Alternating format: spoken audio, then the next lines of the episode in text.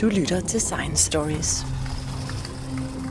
Når verdens største rumteleskop, James Webb, bliver sendt op i rummet den 30. marts 2021, vil der sidde nogle nervøse danske forskere fra DTU Space og følge spændt med resten af forskerverdenen inden for rumforskningen.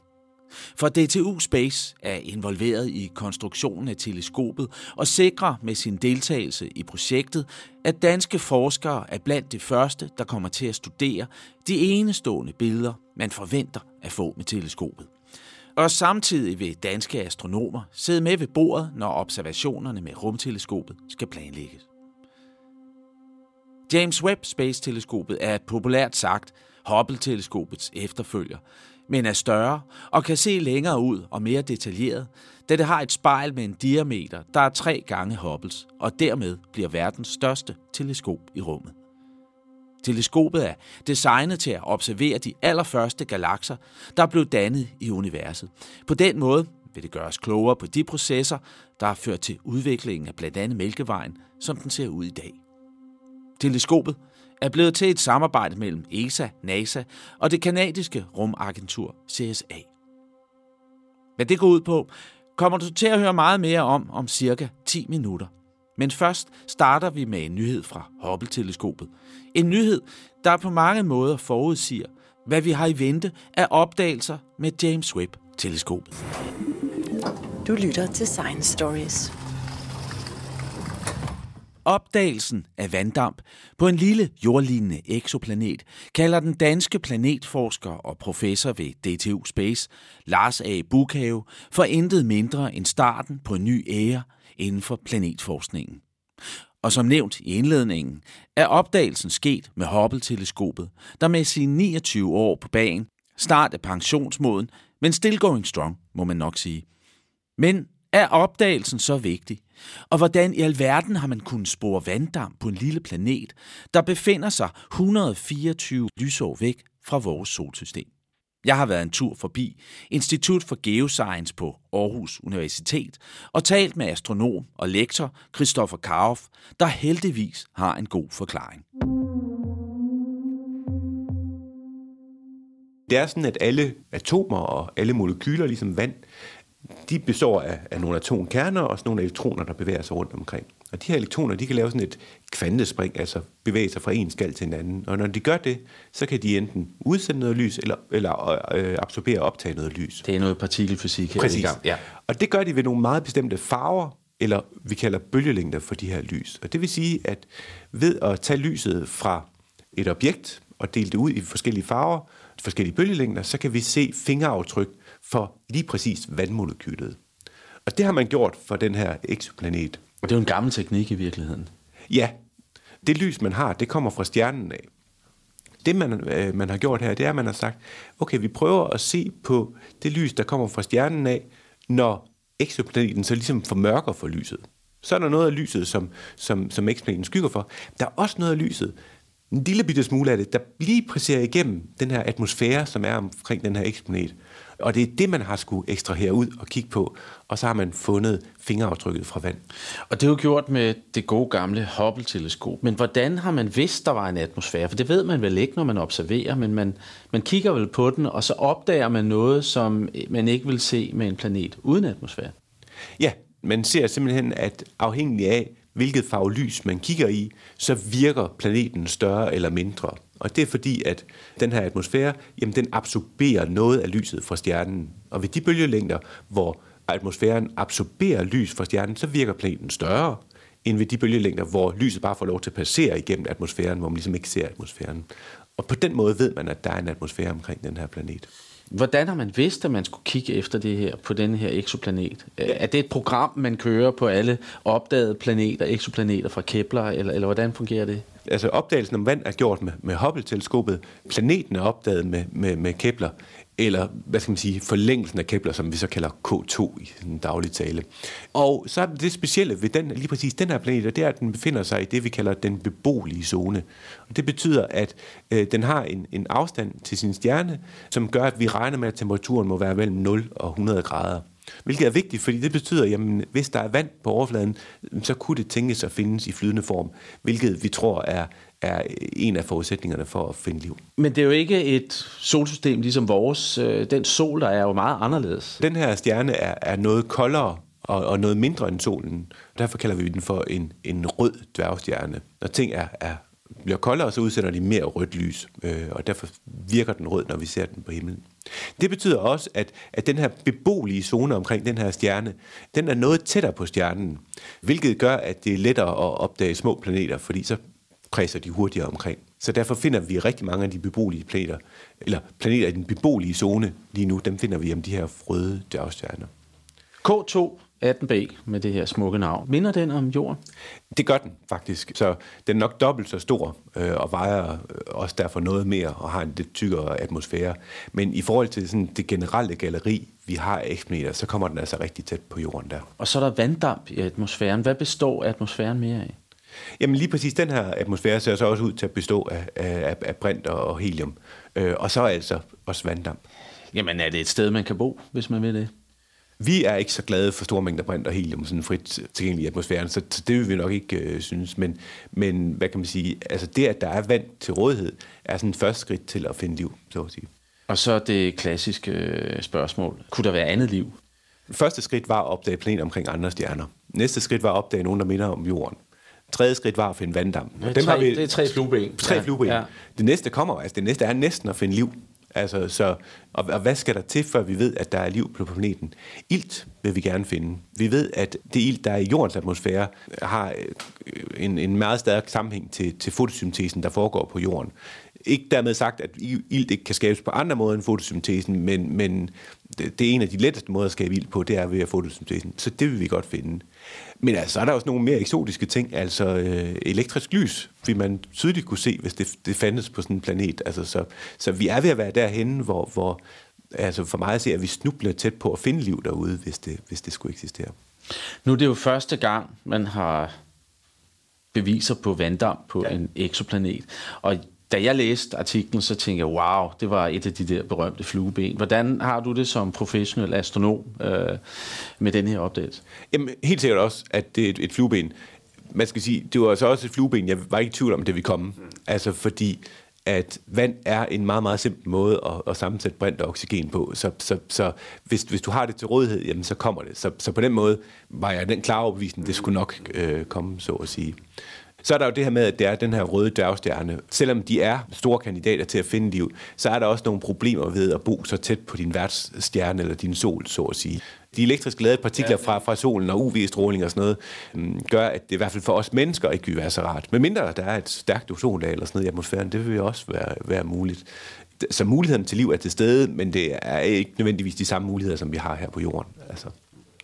Nu øh, handler det her jo også om James Webb-teleskopet, som jo ikke har til opgave i at finde eksoplaneter som sådan, men øh, skal kigge på de her eksoplaneter, der findes. Hvad, hvad er dine forudsigelser? Hvad er din, øh, din ønskedrømme til, hvad, hvad der kan ske med det her James Webb-teleskop, når det kommer op her om et par år? Altså, man kan jo netop se, at den her opdagelse er gjort med et teleskop, der øh, altså, er snart er ude af teenageårene, så at sige, altså, som virkelig er still going strong. Øh, så vi glæder os rigtig meget til at få et, øh, et nyt teleskop, der ligesom kan tage over for Hubble, og som øh, specielt er god til at observere i det infrarøde område, hvor vi ser mange af, af de her, jeg taler om fingeraftryk, men spektrallinjer mm. fra øh, molekyler i atmosfæren, som, som vi tror skal være til stede for at, at, at finde liv. Jamen, altså et håb kunne da være, at, at, at vi med tiden netop altså, kunne finde ilt i, øh, i nogle af de her atmosfærer, og dermed også øh, liv. Altså, der er ingen tvivl om, at, at James Webb-teleskopet er en nødvendigt, et nødvendigt skridt på vejen til at finde liv øh, på en anden planet. Du lytter til Science Stories. Så vidt Hubble, og tak til Christoffer Karo fra Institut for Geoscience på Aarhus Universitet. Nu skal vi en tur til DTU Space i Lyngby, hvor seniorforsker Hans Ulrik Nørgaard Nielsen er en af de danske forskere, der er involveret i konstruktionen af James Webb-teleskopet. Som det blev sagt i starten af programmet, er teleskopet blandt andet designet til at studere lyset fra de allerførste galakser, der blev dannet i universet. Og det sker primært i det område af det elektromagnetiske spektrum, der bliver kaldt for nær og midt infrarød stråling. Jeg spurgte som det første Hans Ulrik Nørgaard Nielsen, hvad det går ud på. Det tydelige lys, det er det, vi kan se med, med vores egen øje. Det, altså, vores øje er, er selvfølgelig konstrueret til, at man hovedsageligt kan se det lys, der kommer fra solen. Ikke? Ja. Og de udsender de, jeg ved ikke om det er, fra, fra cirka 3.000 ångstrøm til, til cirka 7.000 ångstrøm. Og det er de frekvenser Det er fri, ja, ja, ja, ja, energier. Bølgelængder, Ja, ja, ja, bølgelængder, ja, ikke? ja. Og, så, og så det der infrarøde, det er så det, der ligger mellem det synlige lys og så radiobølger, kan man sige. Så det er en svagere... Øh, der, der, er jo, det er jo, det er jo, øh, der er mindre energi i det Ja, der er lys. mindre, fot- fotonerne er, Ja. er, er mindre energi. Ja. Ja. Men det der med, uni- universet udvider sig, så har de jo st- større hastigheder væk fra os. Og det betyder, at deres stråling, det lys, de udsender, det bliver rødforskudt. Der er mange ting her, der skal forklares. Rødforskydning og, og det Og det der med rødforskydning, det, Ja. kan man, altså, det kan man, hvis, jeg har alle sammen hørt på en ambulance, og man kan godt høre, nu, nu er det jo med lydbølger, men, Ja, nu, det ja. andet er, men, men med lydbølgerne, man kan godt, hvis man hører ordentligt efter, og tænker sig om, så kan, så kan man godt høre, om ambulance den er på vej hen imod en, eller den er væk fra. Ja. Hvis den er på vej hen imod os, så bliver tonen højere og højere, ikke bare med det lyder, man kan høre det bedre, men det er også fordi, det bliver et højere signal. Frekvensen bliver højere. Ja, for der Om- bliver omvendt- flere bølger på om- kortere ja, længde. ja. ja. Og omvendt, hvis man bevæger sig væk fra os, så bliver tonerne længere eller Og dybere, dybere. ja. ja. På samme måde med lys. Så det, man kigger efter med, med James Webb, man vil gerne se dannelsen af de første stjerner og de første galakser. Ja. Har man ikke kunne gøre det med andre teleskoper? Nej, fordi man har haft den der følsomhed. Hvad med de jordbaserede øh, teleskoper? Har- Man kan ikke se det der infrarøde lys fra, fra, fra galak- de fjerne galakser, fordi vores egen, vores egen atmosfære udsender en masse af de der. Det drukner i, i, Ja. i varmestråling. Det infrarøde lys fra solen og Eller, jorden eller, og eller fra vores atmosfære. planeterne, Ja, f- planeterne, og ja. atmosfæren. Og øh, for at vi lige skal få lytterne med på, så taler vi om James Webb-teleskopet, som er et nyt teleskop, der bliver sendt op her om halvandet år forhåbentlig, som skal observere som primær opgave dannelsen af de tidligste galakser og stjerner. For det ved man jo faktisk ikke særlig meget om. Nej, jeg tror ikke, der er nogen tvivl om, at, at, at det, der bliver dannet først, det er nogle, det er nogle meget tunge stjerner. Og de der stjerner, de bliver altså dannet ved, at man har nogle, man har nogle områder i universet, hvor, hvor som af en eller anden grund, så er tætheden højere end middeltætheden. Det betyder, at, at hvis det er strækket st- stor forskel i tæthed, så, så kan sådan en stor gassky trække sig sammen Det med den, egen- sig den, samme, den samme Ja, ja. ja, med sin egen tyngdekraft. Ja. Men det, det, Og hvad ender det? Så ender det med en stor... Øh, ja, det, brint- det kommer an, det, brint- det, kommer an, ja, det, det, det, kommer an, det kommer an på, hvor, hvor stor den der, Ja. hvordan skyen er. Ja. Fordi det er klart, når sådan en sky trækker sig sammen, så vil man selvfølgelig opbygge et indre tryk. Det der indre tryk, det vil selvfølgelig modarbejde det der sammenfald. Det, der har gjort, at for eksempel solen er blevet dannet, det var, at ikke, der ikke bare var brint og helium, men der var også tungere grundstoffer. Og de der tungere grundstoffer, de, de kan kun blive dannet inde i stjerner. ved Så supernova-eksplosioner. ved supernova. Så først skal vi have lavet nogle kolossale store gasskyer, som vejer sådan 200-300 gange solen. Og de skal så have en overtæthed, og så skal deres tyngdekraft bevirke, at det falder sammen. Det der sammenfald, de er fuldstændig ligeglade med det der indre tryk. Det foregår så kraftigt så. Og det tager nogle 100 millioner år for sådan en gasky at klumpe sig sammen til en stjerne. Det er derfor, der går fra Big Bang, eller fra det der mikrobølge baggrundsstråling, og så til man ser de første stjerner og galakser, der går nogle 100 millioner år. Det er fordi, det simpelthen de er så store, de der gasskyer. Det var godt, vi lige fik en lille grundkursus her i, øh, i øh, dannelse af stjerner. Øh, men det er jo ikke det eneste, James Webb-teleskopet vil kigge efter, udover de her dannelser af galakser og dannelser af, af stjerner, af de første stjerner. Den vil jo også øh, prøve at se, om øh, den kan se eksoplaneter, Ja. om den kan observere eksoplaneter. Nu har vi jo Ja. opdaget tusindvis efterhånden. Ja. Det vil man så udnytte, at man har meget større spejlareal, det vil sige, at man er følsom, ikke også? Og så kan man også, se, som sagt, se det der infrarøde. Og i det infrarøde, der kan man bedre se atmosfæren, og det man så virkelig er interesseret i. Jeg ved ikke, om du kender Lars Bukhave, som er professor her. Jo, jo. Og han arbejder også her. Han er jo ekspert i Ja, han er ekspert i det, ikke? De vil finde sådan nogle markører, kalder de det der, for livet, ikke? Du har fortalt, at hovedbegrundelsen for James Webb-teleskop var oprindeligt for at kigge efter dannelsen af de første galakser stjerner. Men efterfølgende har man jo sat nye videnskabelige mål, og, og det har vel også påvirket de instrumenter, der kom Ja, med. Hvad er det for nogle mål, man har sat? Ja, altså, det, det, altså den gruppe, som jeg er med i, der er der jo både de der, som jeg arbejder med, med at kigge på de der fjerneste galakser, ikke også? Så er der nogen, der kigger på selve de der skiver, der er omkring planeter. Og der er nogen, der kigger på stjerner, som er i gang med at, at, at blive dannet, ikke? Så Og det kan de alt sammen gøre nu fra James Webb. Ja, det har man kunnet op. før, men nu kan man bare Ja. gøre det meget bedre, fordi man har... Øh, f- fordi man har det bedre følsomhed, ikke? Og har, har noget øh, apparatur, som, som er mere gearet på de der ting, bølgelængder, eller de der farver, som man er interesseret i, ikke? Men James Webb kan vel også bruges til at observere i øh, vores eget solsystem? Ja, og i, i, de, i de stjerner, der ligger tæt på os? Ja, ja, det er klart, jo tættere de er på, jo, jo, jo, jo finere detaljer kan man se. Hvad vil man kigge efter i for eksempel vores eget solsystem? Der vil de også bruge de der infrarøde følsomhed til at kigge på, for, for at lære noget mere om atmosfæren af Jupiter og de der forskellige... Øh, øh, det, er, det er jeg ret sikker på.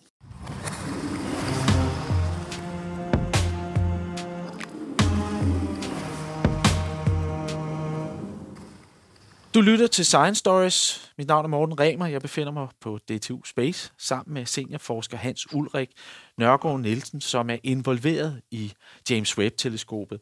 Vi har hørt lidt om, hvad teleskopet kan og skal. Men jeg kunne også godt tænke mig at få et billede på, hvordan ser det ud. Hvad, jeg ved, at det kan jo ikke være i sådan en raket, den skal sendes op. De har jo været nødt til at pakke den lidt sammen, og det har du udtrykt uh, lidt bekymring for. For det kan jo gå galt, når den så skal folde sig ud. Kan du prøve at beskrive øh, størrelse og, og hvad den lavede af? Der er forskellige ting, ikke? Også der er for det første det der med, med spejlet, som er, har de der 6 meter i diameter. Og det er jo et specielt spejl, Det er sådan klappet sammen, og så bliver det så foldet ud, når den gang kommer op i rummet. som en musling. Og det er man selvfølgelig bekymret for, for da jeg startede på Dansk Rumforskningsinstitut for snart mange år siden, i 1987, der var det forbudt.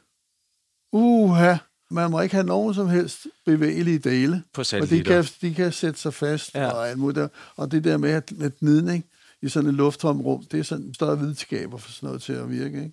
Men det er jo det, de åbenbart ikke tager pivet over. Men vi andre kan jo godt gå hen og, og være sådan lidt øh, bekymret for det. Selvom det er bygget op som et klassisk teleskop, så har det jo også en solskærm. Hvorfor har den det? Altså, nu er det jo sådan, at alting, det udsender lys. Den basale parameter i det, det er, at det udsender mere lys, jo varmere det er. Solen. S- Solen, Månen. ja, Ja. og så videre. Ikke? Og, så, og så vil man gerne beskytte kikkerten, dels for, at man ikke vil have meget lys for kikkerten som overhovedet muligt, men også fordi, det samtidig at man så varmer det op. Så det er et stort spejl. Hvis man lyser på det, så, øh, så vil det begynde at, at deformeres. Øh, derfor har man lavet sådan nogle sunsheets, som det hedder på engelsk. Ikke? Solskærme, solskærme, ja. Så jeg tror, at, jeg kan ikke huske, der er, der er en 4-5 lag af sådan noget meget tyndt folie, men som lyset ikke kan gå igennem. Og hvorfor er det simpelthen for at øh, undgå, at øh, lyset skal ødelægge teleskopet eller observationerne? Hvis der går hul på det, ikke også? Så er det jo en katastrofe, ikke? Fordi så får man alt for meget lys ind på spejlet. Det ødelægger det måske ikke, men det giver meget større baggrundslys i forhold til det, man gerne vil se. Man skal gøre sig klart, at det der, når man går ud sådan en, øh, en solskinsdag, og det er fint, så kan man stort set ikke se andet end solen og månen. Men det er jo ikke, fordi der ikke er nogen stjerner på himlen. Det er bare simpelthen, at atmosfæren lyser så meget op, at stjernerne drukner. Hvorfor er det så vigtigt, at James Webb-teleskopet har en øh, meget lav arbejdstemperatur? Er det af hensyn til udstyret?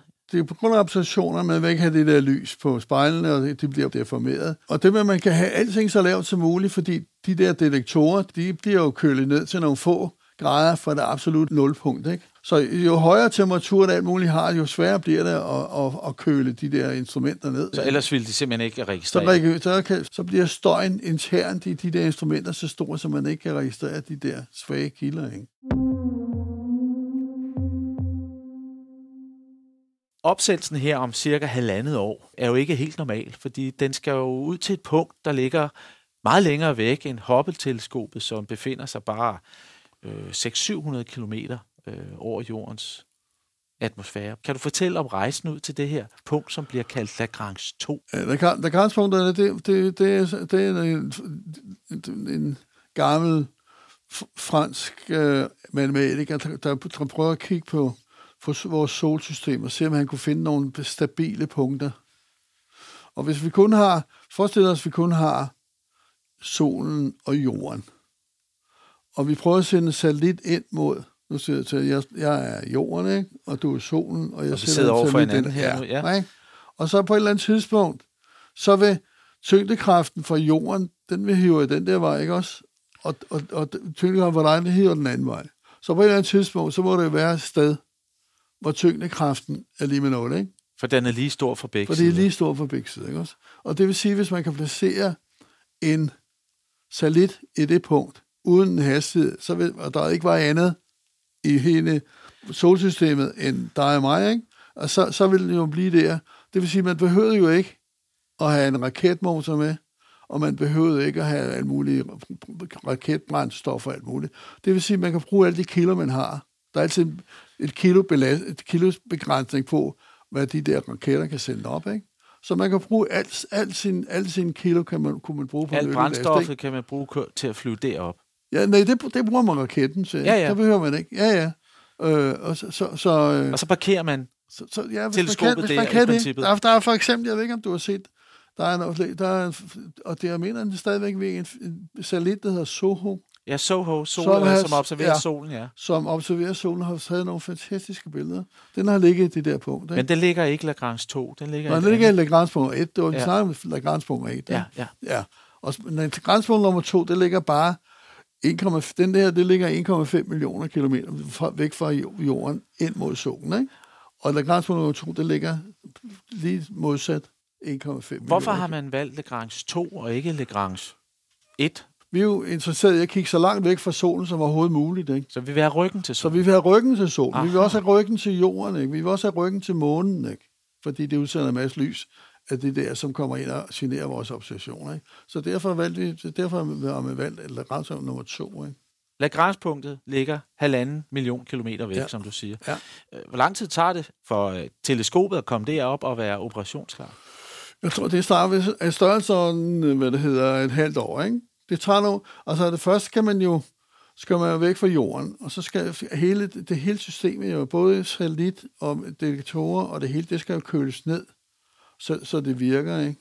Og der er koldt ude i rummet. Så er der koldt ude i rummet, ja. Ja. men, det, men, det, men, der, men der, det er jo, man har kun det der strålingsvarme til ligesom, og, og, og stråling, at det stråler ud, til ligesom at køle dem ned, ikke?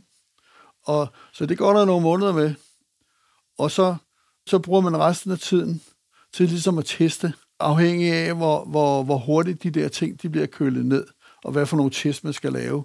Så, så tester man instrumenterne hen ad vejen, Indtil de er klar til indtil at de er klar. operativ, Ja. Ja. Men halvanden millioner kilometer. Øh, hvordan kommunikerer man?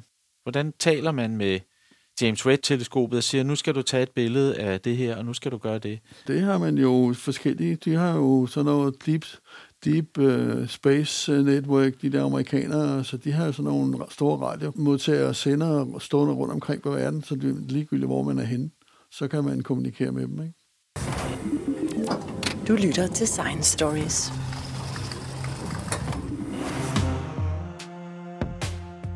DTU Space har deltaget i mere end 100 internationale rummissioner og består i dag af 165 forskere, eksperter og andet personel.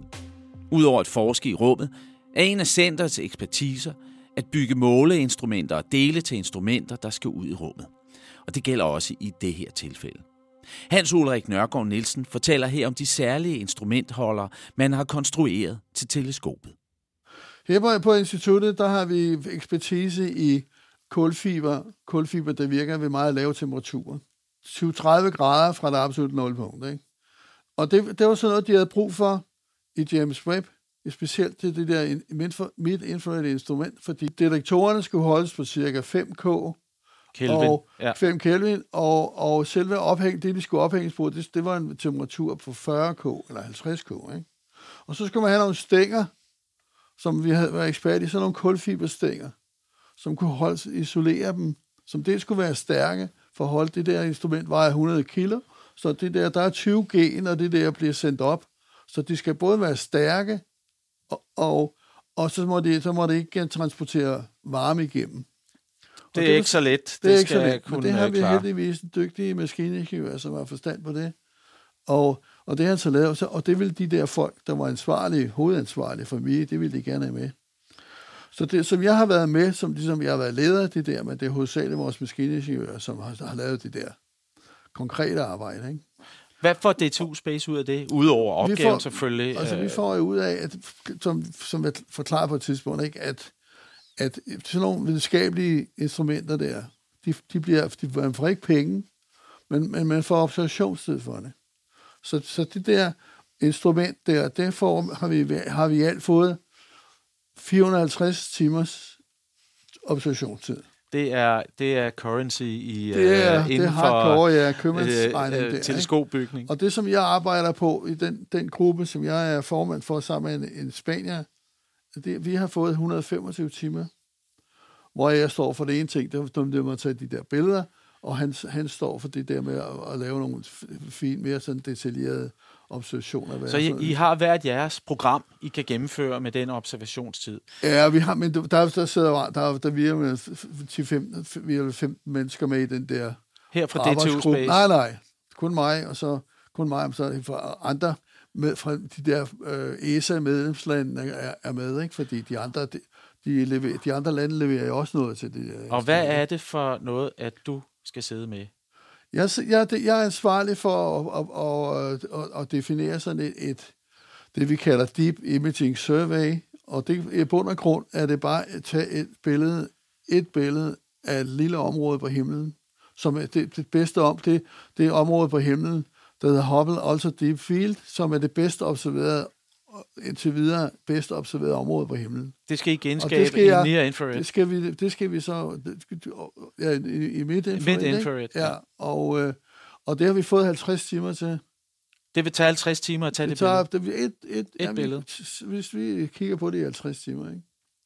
Og det gør I for at få samlet nok lys. For at få samlet nok lys, og se om vi kan finde de der første mælkevejssystemer der, ikke? Så det er en eksponeringstid på 50 timer. Ja. Sådan fungerer det jo ikke, det ved jeg godt. Men, men, men, men hvordan foregår det i ren praksis? Er det noget, I styrer herfra, eller er der et Nej, nej, det er, der vi, vi har... Vi Kan du fortælle lidt om det? Ja, altså vi man laver, for det første laver man sådan en stor, fin ansøgning om, hvad det, er, hvad det er, man vil lave, hvorfor man vil lave det, sådan noget, ikke? hvorfor man har udvalgt det der område, og hvorfor man har udvalgt det der, man, man kigger kun på en, ganske noget meget, en lille udsnit af, af, af lys, ikke?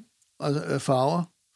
Og øh, når, når det, er så, det, er ligesom, det, det, det er så den anden, de andre grupper i, øh, i det der konsortium, ikke? Og de så går med til, okay, det synes de er god nok, og så videre, ikke?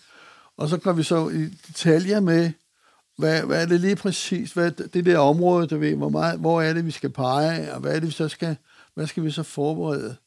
Øh, det som, jeg, det, som jeg forbereder i øjeblikket, det er simpelthen at finde ud af, hvordan det der instrument, det virker. Fordi vi, vi regner med at få de der, vi regner med at få de der observationer lige, når, når man går i gang med at observere med, med James Webb. Så man har ikke, man har ikke, ja, man har nogle, man, man observerer nogle, laver, laver nogle test på vejen fra, fra, øh, fra jorden og så op til det der L2, det der 1,5 millioner kilometer væk.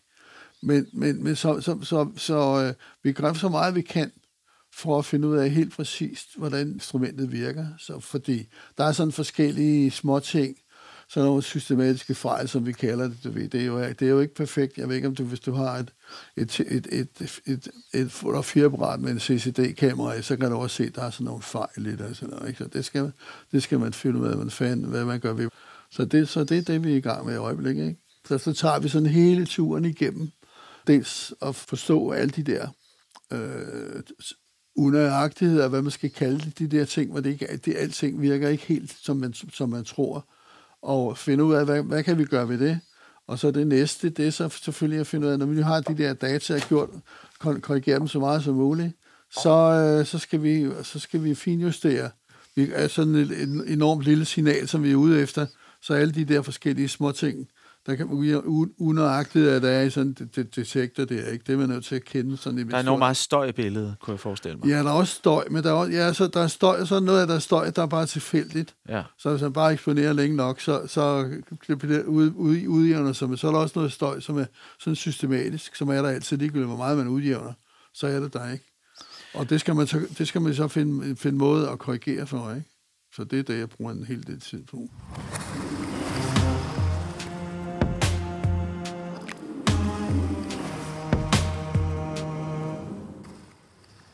Du lytter til Science Stories. Mit navn er Morten Remer. Jeg befinder mig på DTU Space sammen med seniorforsker Hans Ulrik Nørgaard Nielsen, som er involveret i James Webb-teleskopet. Nu har det her projekt, James Webb-teleskopet, været i gang i en del år, og nu er det lige før næsten, øh, det bliver sendt op, og I skal til at arbejde med at tage de første billeder. Hvad er dine forventninger? Hvad er dine videnskabelige forventninger som forsker? Ikke kun til det, du skal lave med dine kollegaer, men også generelt, hvad forventer du, det kan give os? Ligesom Hubble-teleskopet har åbenbaret hele universet for os med sine fantastiske billeder. Hvad, hvad, hvad forventer du af James Webb-teleskopet? Ja, ja, jeg forventer, at man flytter ligesom, ligesom grænsen for, hvad, hvad vi, hvad vi øh, kender noget til. Ligesom, ligesom Hubble Space Telescope har gjort. Ikke? Det har virkelig flyttet vores forståelse af galaksernes dannelse og udvikling osv. Og, ikke? og nu kommer, kan vi så med James Webb, kan vi, kan vi gå endnu længere væk, det vil sige komme endnu tættere på i, i forhold til deres danses, hvordan de bliver dannet helt fra starten af deres dannelse. Ikke? Alle de ting, som er meget tættere på, der kan man få, der kan man få endnu mere informationer om, hvad der er, hvad der, er, der foregår, og hvad der er, der... Øh, hvordan tingene har, stjernerne, stjernedannelse har foregået. Og, og eksoplaneter. Og eksoplaneter, ja. hvis, man er, ja. hvis man er vild med det. Ikke? Men James Webb kommer man aldrig til at lave, så finde sådan nogle helt nye planeter. Det tror jeg ikke. Det er ikke, det er ikke særlig velregnet, fordi de, har sådan, de kigger på sådan en lille del af himlen hele tiden. Ikke? Så, så, så det vil man bruge de, de eksoplaneter, som de har fundet med, med de andre øh, satellitter, som de finder jo i tusindvis af dem. Så vil man så udvælge dem, som er mest sandsynligt, at, at der er sådan nogle livsmarkører af, som vi kan efterprøve og se, om der skulle være et eller andet rimelig sandsynlighed for, at der er noget liv.